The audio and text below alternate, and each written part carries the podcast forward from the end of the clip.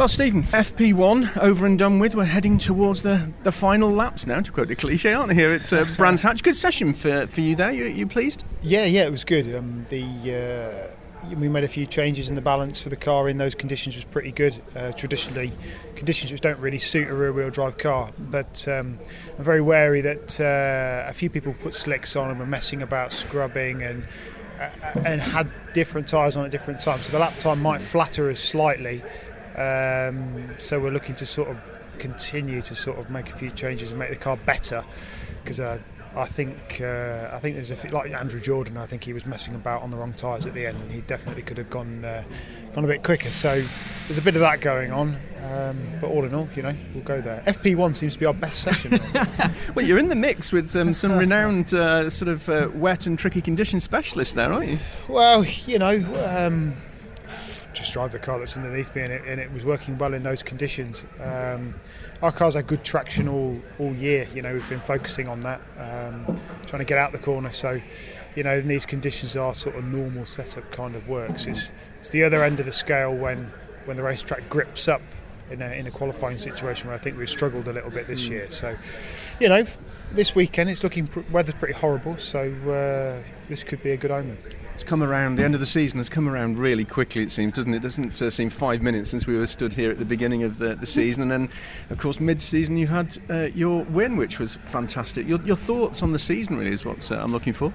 I mean, the, the first half was mega, um, and the second half's been pretty atrocious, really. Um, we've had, you know, situations where we could have we, it could have gone another way. We could have scored really well. Silverstone last time out, we didn't score in any races, but um, the left rear suspension broke in race two, and I managed to go from 28th to 11th when the rear suspension broke. So, you know, that could have, and they pulled 11 out of the hat for the reverse grid. So, you know, little things like that. If they go your way, your whole weekend changes. Um, we could have had another weekend like Brands here, where we had a good race in race two, and then boom, we're on the podium for race three. So you know, it, it can go that way. Um, we keep fighting and um, just just aiming to sort of put all that behind and this weekend go out on a on a positive. By the time we close the shutters on the, the garages here on Sunday evening, um, will you look back on the season and say, yeah, okay, fair enough, and, and look uh, look forward and see what you can take away from it, or will you will you generally go away in your heart of heart, Stephen, thinking ifs, buts, and maybes? I always do. uh, you always do. It, you know, the um, I sort of leave the the negative things behind quite quickly. I, I forget about things. I can't remember what happened there. I just remember, you know, the positives, and um, we've had a lot of those. Um, to get the first win for Team Parker is an amazing thing.